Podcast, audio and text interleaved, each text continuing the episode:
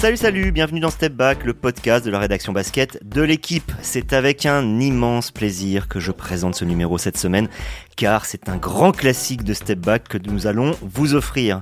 En effet, c'est le numéro spécial reprise de la NBA. Après 4 mois sans match officiel, depuis l'obtention du titre par les Denver Nuggets, la saison régulière va reprendre dans la nuit de mardi à mercredi prochain. Pendant ces 4 mois, il s'est passé beaucoup de choses, hein, de la draft de Victor euh, Wembanyama en fin juin, euh, au transfert de Damian Lillard à Milwaukee. Est-ce que tout ça aura modifié profondément la structure hiérarchique de l'NBA C'est ce qu'on va voir aujourd'hui avec Amaury Perdrio et Sami Sadik. Bonjour messieurs. Salut Xavier, salut à tous. Bonjour à toutes et à tous. Allez, début du game. Alors cette émission, on, va la faire assez basiquement euh, par thème, euh, voilà, ce qui, euh, ce qui permettra à chacun qui l'écoute de, de, pouvoir passer si un sujet l'intéresse moins, peut-être, ou au contraire de réécouter s'il veut vraiment comprendre ce qu'on a essayé de, de formuler. Et évidemment, la première question que je vais, je vais poser à nos, à nos deux spécialistes, c'est celle de l'équipe favorite, s'il y en a une, parce que moi j'en vois bas mot 4 environ.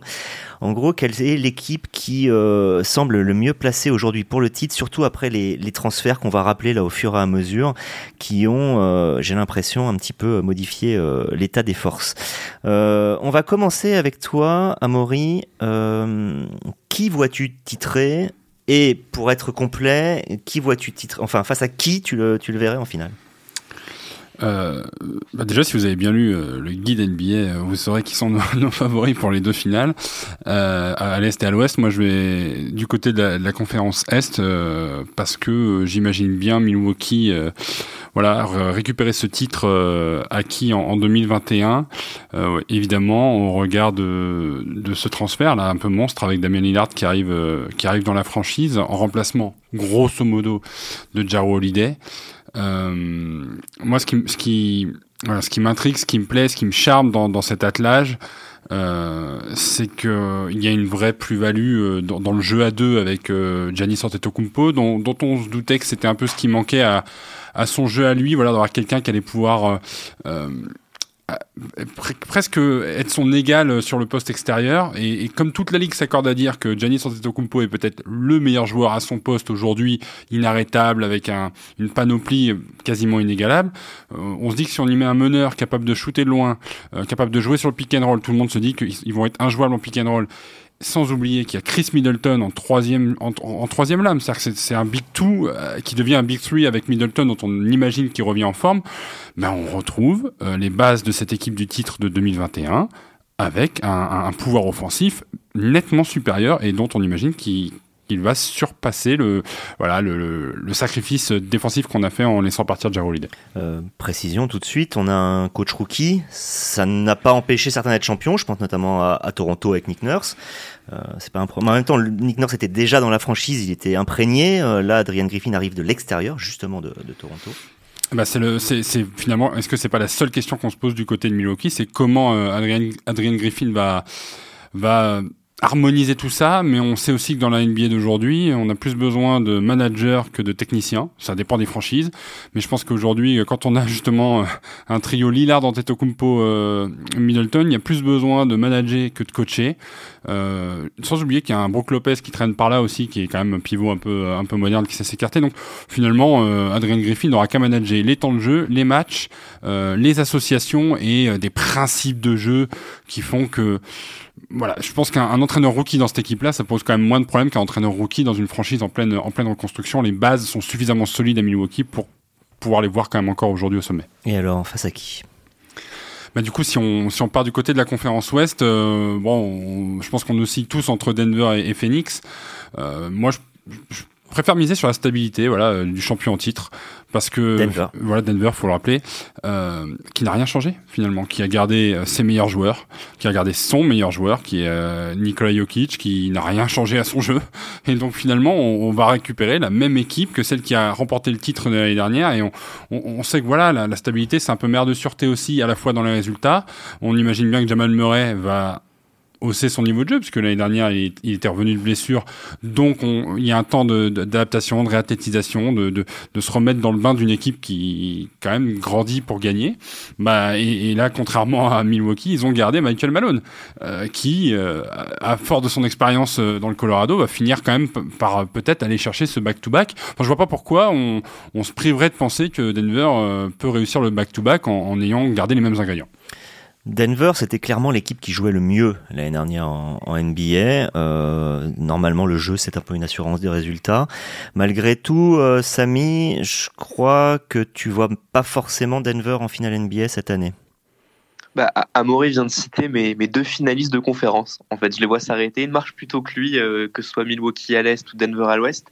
moi, pour moi, ma finale, ce serait aussi une affiche inédite. Ce serait Boston-Phoenix. On en a un peu parlé. C'est les deux autres membres du Quatuor qu'on voit vraiment un peu au-dessus de la concurrence pour se disputer le, titre NBA. Si je commence par l'Est, je, je vois Boston parce que je, me souviens quand Damian Lillard donc, a été tradé à Milwaukee et que Joe Holiday s'est retrouvé à Portland, mais on savait qu'il n'allait pas y rester, on s'est tout de suite dit ah il y a un coup à faire pour Boston. C'est le joueur qui leur manque parce qu'ils ont perdu Marcus Smart qui était un peu l'âme du point de vue défensif de cette équipe et parce que Joe Holiday il défend, mais c'est aussi un super shooter à trois points, un joueur qui, a une expérience énorme, qui a été en finale, qui a, qui a été qui a été champion avec Milwaukee en 2021. Il le récupère lui à la main et il récupère Christophe Porzingis sur un des postes intérieurs cet été, donc il était à Washington, intérieur shooter laiton, également protecteur de cercle. Euh, ça leur donne un 5 qui, pour moi, rivalise avec celui de Milwaukee. Joe Holiday, Jalen Brown, Jason Tatum, évidemment, on en parlera un peu plus tard, je le vois bien, comment dire, dans la course à un trophée individuel euh, prestigieux. Et donc, Christophe Porzingis et alors Ford. Euh, voilà, pour moi, c'est une équipe à qui il a finalement pas manqué grand-chose l'an passé. Ils sont en finaliste de conférence contre Miami à deux doigts de faire le comeback, un comeback historique en NBA, passé de 0-3 à 4-3. On les a beaucoup vus galérer contre une défense de zone de Miami sur cette finale de conférence. Là, ils ramènent deux joueurs qui sont capables de, qui sont au-dessus de la moyenne, tout simplement en termes de shoot à trois points. Je pense que ça permettra aussi de diminuer peut-être le poids des responsabilités sur les épaules de Jalen Brown, qu'on a vu un peu s'effondrer entre guillemets sur le match 7 contre Miami. Euh, L'ossature est toujours là. Jalen Brown, Jason Tatum, alors fort Derek White sur le banc. Euh, Joe Mazzulla, leur coach, un peu lancé euh, dans le grand bain sans préparation l'an passé parce que Ime Udoka avait été suspendu. Je pense que Joe Mazzulla aura peut-être un peu d'expérience en plus, peut-être par rapport à Griffin, dont Amaury vient de parler. Donc je pense que Boston a les armes pour sortir Milwaukee et le reste de la conférence Est. Et donc, face à Phoenix en finale, on va parler de Phoenix, mais dis-moi avant tout, euh, si c'est vraiment Boston-Phoenix en finale, tu, vois qui titrer? Je vois Boston, je vois Boston euh, passer, passer Phoenix. Alors, Phoenix a, peut-être le meilleur big tree de, de la NBA, Amaury en parler, Bradley Bill, recruté cet été, enfin échangé cet été en provenance de Washington, Devin Booker, Kevin Durant. Mais euh, là où je vois Boston peut-être un petit peu plus fort, c'est euh, je, trouve que comment dire Tatum a passé un cap depuis euh, depuis une à deux saisons. Faut pas oublier que sur ce match 7 contre Miami en finale de conférence, il se tord la cheville sur une de ses toutes premières actions. Boston aurait peut-être été en finale NBA sans, sans, cette, sans ce coup du sort. Et Phoenix, voilà je pense qu'ils ont ils ont le plus gros. Comment dire ils ont fait le gros coup avant Lillard de l'été en, attirant Bradley Bill. Ils se sont séparés de Chris Paul, de DeAndre Ayton, qui étaient deux membres de leur 5 majeur, et ils ont aussi attiré Yusuf Nurkic en provenance de Portland. Je pense que ce 5-là marche un peu mieux. Euh, Chris Paul était un peu vieillissant, souvent blessé, il était plus à son niveau de 2021, quand Phoenix avait atteint la finale contre Milwaukee.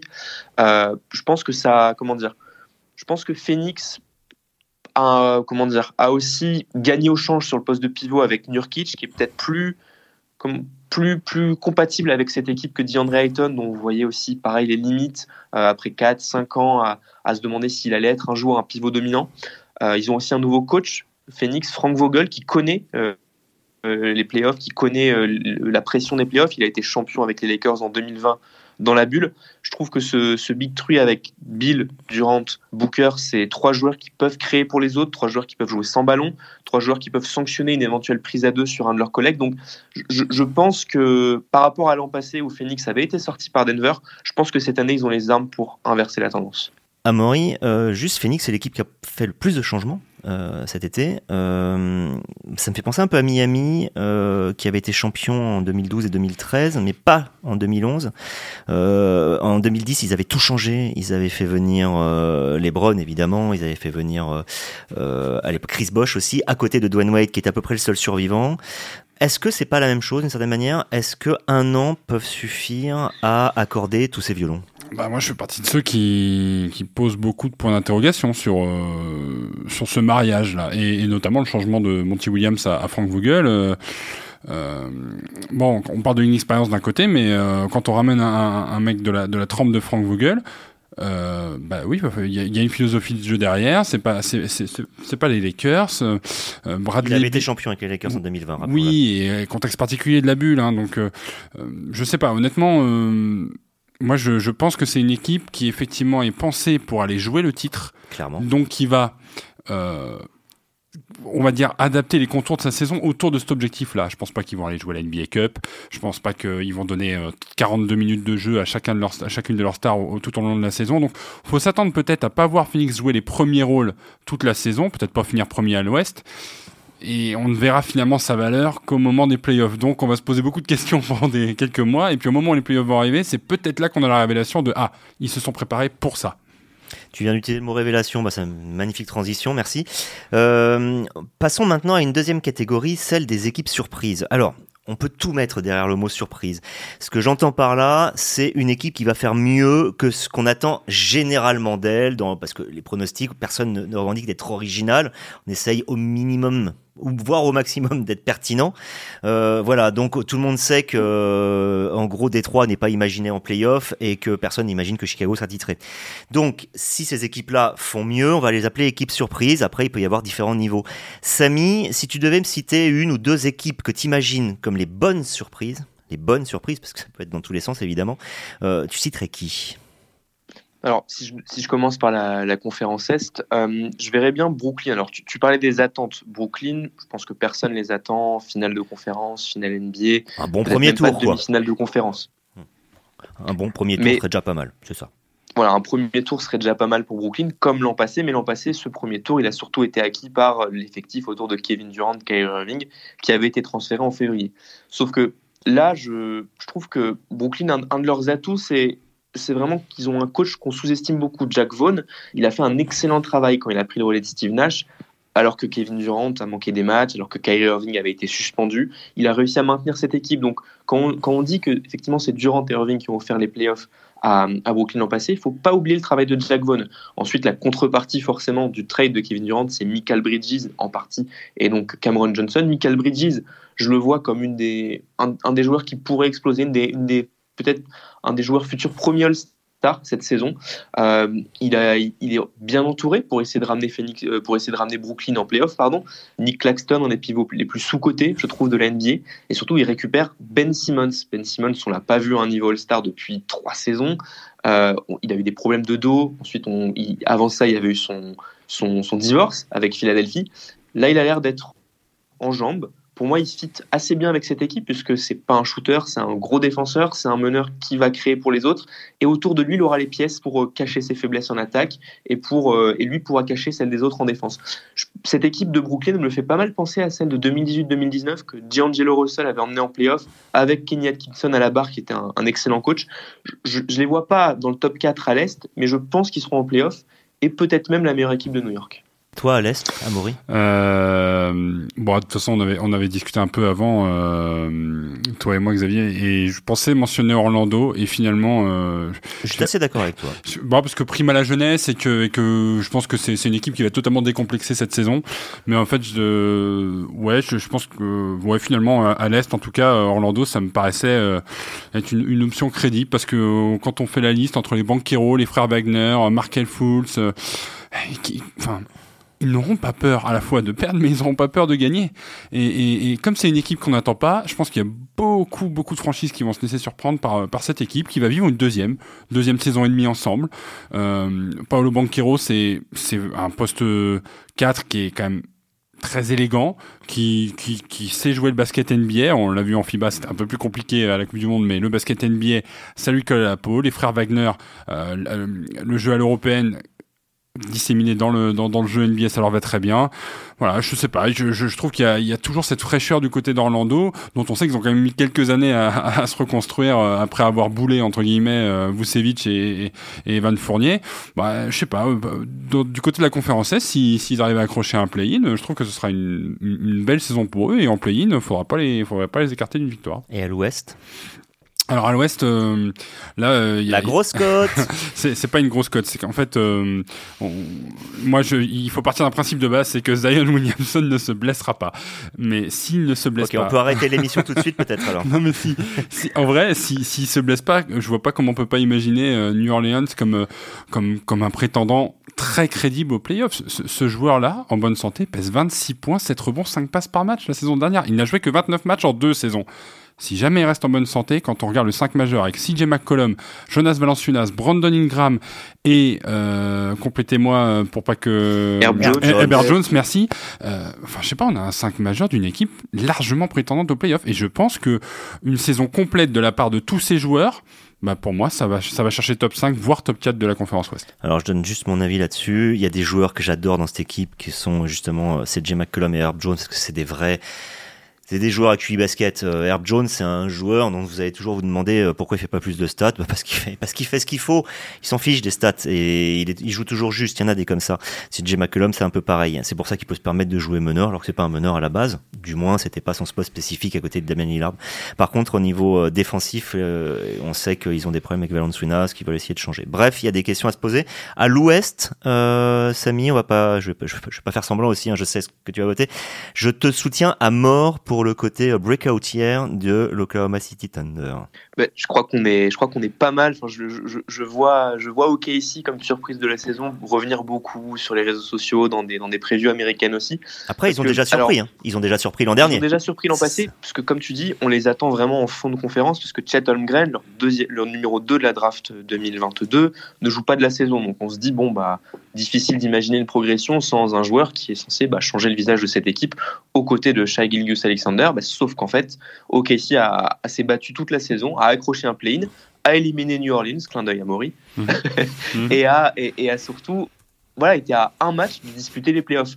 Là, il récupère Chet Holmgren, qui pour moi arrive à un poste où bah, c'est peut-être le seul poste où OKC se posait des questions, euh, tenter des trucs. Il arrive au poste de pivot. Euh, il a il a le potentiel pour être euh, rookie de l'année aux côtés de Victor Wembanyama, aux côtés peut-être de Scoot Anderson. Il va être dans cette course-là. Euh, et en attendant Chet Holmgren, en fait, OKC c'est a confirmé qu'ils se sont trouvés un patron, Shai Gilgeous Alexander, qui a fait, qui a été dans le premier 5 de la NBA l'an passé. Ce qui va être intéressant, c'est qu'on l'a vu cartonner au mondial. Pour moi, c'était le MVP jusqu'à cette demi-finale perdue contre la Serbie, mais il a quand même sauvé le bronze contre, le, contre les États-Unis.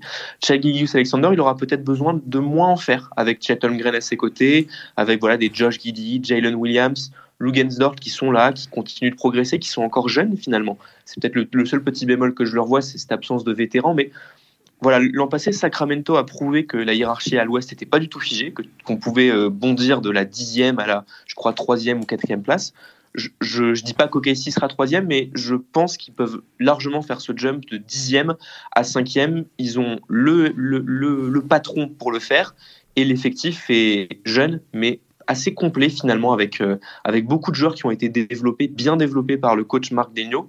Et euh, cette expérience du play-in l'an passé, cette expérience de cette battue pour les playoffs, de ne pas avoir lâché l'affaire alors que certaines équipes comme Dallas jetaient la saison par la fenêtre pour essayer d'avoir un pic de draft, je pense que cette expérience-là, elle va jouer cette année. Je suis assez d'accord avec toi. Moi aussi, si je les mets en, équipe surprise, entre guillemets, encore une fois, une équipe qui a beaucoup progressé d'une année sur l'autre, on peut pas euh, non plus la mettre totalement surprise. Euh, c'est pour une autre raison, c'est que euh, je revoyais dernièrement euh, sur une, ça rentrait même pas sur une feuille A4, c'était la liste des premiers choix de draft qu'ils vont avoir dans les cinq prochaines années. Ils en ont au moins deux ou trois par an et des bons, hein, pas des top 20 protected comme on dit, c'est-à-dire protégés si c'est dans les 20 premiers. Non, non, là c'est parfois dans, ça peut être dans le top 10, ça peut être euh, parfois même près du top 5. Donc ils vont avoir des, des plein de, de, tours de draft, sauf que bon, je sais pas trop à quoi ça va servir. Donc il y a un moment où euh, le manager, d'après moi, ça me il va les dégainer. Et je, et je pense que si ça part bien, eh ben, comme Sam Presti ne fait jamais comme les autres, si ça part bien, il va bouger. Et il peut tout à fait essayer quelque chose, euh, d'avoir un énorme joueur contre peut-être quelques tours de draft pour aller pousser un peu encore son avantage. Je dis pas que c'est ce qui va se passer, je dis pas que j'ai des infos confidentielles sur Duba, mais euh, je pense que ça peut, ça peut donner quelque chose. Mais, mais je suis d'accord avec toi, Xavier. Je pense qu'il va vraiment, il y aura peut-être plus une notion d'opportunité si une star commence à à bouder entre guillemets dans une autre franchise. Au OKC, c'est pas un marché énorme pour le marché des agents libres. Malheureusement, ils ont ils ont souvent bâti par la draft. C'était le cas de la première grosse équipe à OKC avec euh, Kevin Durant, Russell Westbrook, James Harden. Donc je pense que Sam Presti le sait. Et si une star commence à être un peu que que la, prolongation n'avance pas avec son équipe ou que ça ne va pas dans le jeu, je pense qu'il n'hésitera pas à faire une offre entre guillemets que l'équipe d'en face ne pourra pas refuser pour pour schématiser un peu. Maintenant sur les équipes en négatif, euh, Amaury, t'as très envie de dire du mal de Memphis? Ah bah oui, oui, bien sûr. Euh, Bon, j'ai une pensée euh, pas très émue donc pour euh, pour les Memphis Grizzlies. Alors notamment parce que euh, cette, ce duo euh, Marcus Smart, Jaren Jackson Jr. Ne, ne, ne, me provoque ne provoque aucune émotion chez moi. Je veux dire. Rappelons que ce sont les deux derniers meilleurs défenseurs de la saison. Soit, mais et j'entends hein, l'argument de dire Desmond Bain va, va, va, exploser sur le début de saison en l'absence de Diamorant, mais c'est le cas de Samy qui voulait voter pour Desmond Bain. C'est bien là le c'est bien là le, le nœud du problème, c'est cette absence de Jamorant, qui est entre guillemets le franchise player en désuétude totale qu'on va retrouver au milieu du mois de décembre. Donc on a une équipe qui pour deux mois va, jouer d'une manière et qui deux mois après va devoir changer pour réintégrer sa superstar dont elle ne sait pas si elle va rester euh, sage, en bonne forme, s'il va pas y avoir d'autres d'autres qu'en dehors du terrain. Je trouve ça très instable. Euh, on me parle de Jaren Jackson Jr. comme un des meilleurs euh, pivots défenseurs, c'est très bien, mais il y a un autre côté du terrain à couvrir et je suis pas sûr. Ça va, c'est pas le pire non plus. C'est pas le, c'est pas le pire, mais mais je trouve que je trouve que l'association avec euh, avec Smart, ça me dérange. Euh, à Boston, ça, ça le faisait parce qu'il y avait quand même des joueurs d'un autre niveau et d'un autre talent autour. Là, je, suis pas sûr que Bain, Jaren Jackson, ça soit suffisant. Et en rajoutant un Morant un peu fragile psychologiquement, je suis, voilà, j'ai mes des doutes. Je dis pas que ça va se cracher, mais je pense qu'on, ils vont peut-être produire moins que ce que, que ce qu'on attend d'eux en tout cas. Euh, Samy, toi, tu, tu m'as cité Golden State, mais je crois avec des, des, voilà. Je voudrais que tu te, voilà, tu justifies ce choix. Bah, avec des pincettes, parce qu'on parle quand même d'un quadruple champion NBA depuis 2015, que Steve Kerr est l'un des peut-être 10, 15 meilleurs coachs de l'histoire sans aucun problème. Enfin, il est dans la liste qu'avait fait la NBA il y a un an et demi. Mais Golden State, je ne suis pas convaincu en fait par la stratégie de l'été de, de se débarrasser de Jordan Poole pour aller chercher Chris Paul, un Chris Paul qui est plus celui de Houston pour moi, plus celui de, des Los Angeles Clippers quand il était le grand rival comme par hasard de Golden State. Euh, ça, je vois beaucoup de, de, postes où on parle de ce 5 avec Chris Paul, Stephen Curry, Clay Thompson, Andrew Wiggins, Draymond Green, ce, un peu le, fantasme du, du 5 de, la mort comme il l'appelait avec euh, euh, Kevin Durant et Iguodala Green à l'époque. Mais pour moi en fait c'est plus du tout la même chose. je trouve que Golden State l'an passé a été, enfin à, reculer en fait. C'était la, la 21e défense, qui est généralement l'une de leurs forces. Je les ai trouvés extrêmement dépendants à Stephen Curry en playoff. Le match 7 à Sacramento, c'est Curry seul quasiment qui les qualifie. Euh, en fait, leurs cadres sont, pour moi, sont un petit peu vieillissants, reculent un petit peu et c'est peut-être pour moi la saison où Golden State va reculer dans la hiérarchie à l'ouest. Euh, je les vois pas au niveau d'un Denver, je les vois pas au niveau d'une équipe comme Phoenix. Euh, les jeunes, oui, Jonathan Kuminga, le rookie Podiemski, mais je pense que c'est encore trop vert pour enfiler le costume que Stephen Curry, Clay Thompson euh, laisseront dans quelques années. Donc je pense que ça peut être une année un peu, un peu plus compliquée pour les Warriors. Une pensée euh, d'ailleurs là à ce moment-là pour euh, Loïc Piala, notre correspondant à Los Angeles, qui euh, vous Chris Paul aux gémonies, qui n'a pas très, voilà, qui n'y croit pas aussi. et j'aurais bien voulu qu'il soit là avec nous, mais que ce soit Loïc ou que ce soit Maxime Aubin, notre correspondant désormais à San Antonio et non plus à, à New York. On se demande pourquoi il est pas est là-bas, dites donc. voilà, ils étaient tous les deux dans l'avion au moment où on devait enregistrer. Ils partaient dans certaines villes qui ont des clubs NBA justement pour vous faire de jolis reportages. On ne va pas s'en plaindre. Euh, pour finir sur les équipes, et on va pas avoir beaucoup de temps derrière pour faire les, les, les, les awards, donc on le fera très vite.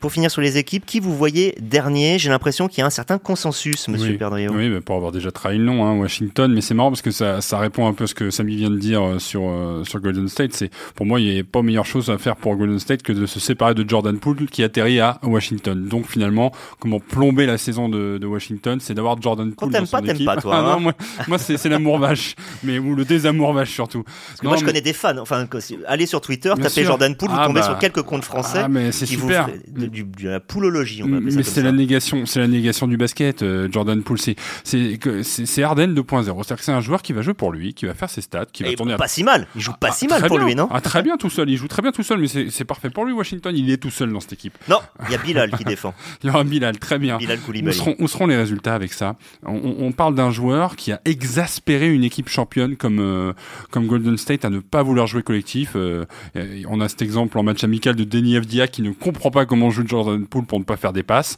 Euh, donc au final, on va se retrouver, je pense, avec un, une sorte de parodie de basket. À Washington, on va, va bien se rendre compte que bonhomme allant, va falloir reconstruire comme on peut, peut-être miser voilà sur la jeunesse de Bilal euh, pour pour développer certains joueurs, mais quand on regarde quand on regarde ce 5 là euh, du Bill, du, du Bilal, euh, pardon du Bill, je travaille, je travaille Jones.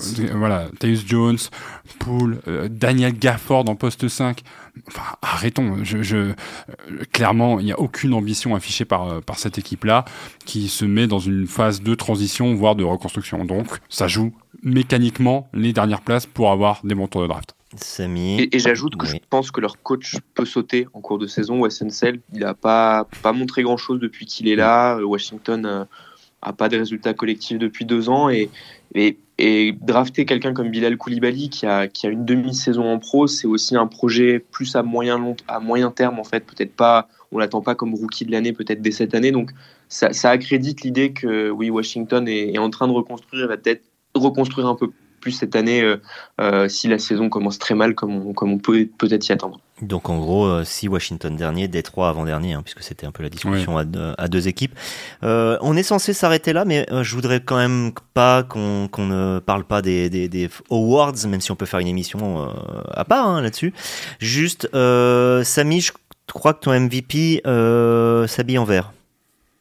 Oui, exactement. Bah, dans la, dans la ligne dit, d'ailleurs. Ce que j'ai dit en début d'émission, je, je, vois un MVP de, chez les Celtics, Jason Tatum, euh, qui était quatrième l'an passé. J'ai regardé de, de, la course au MVP.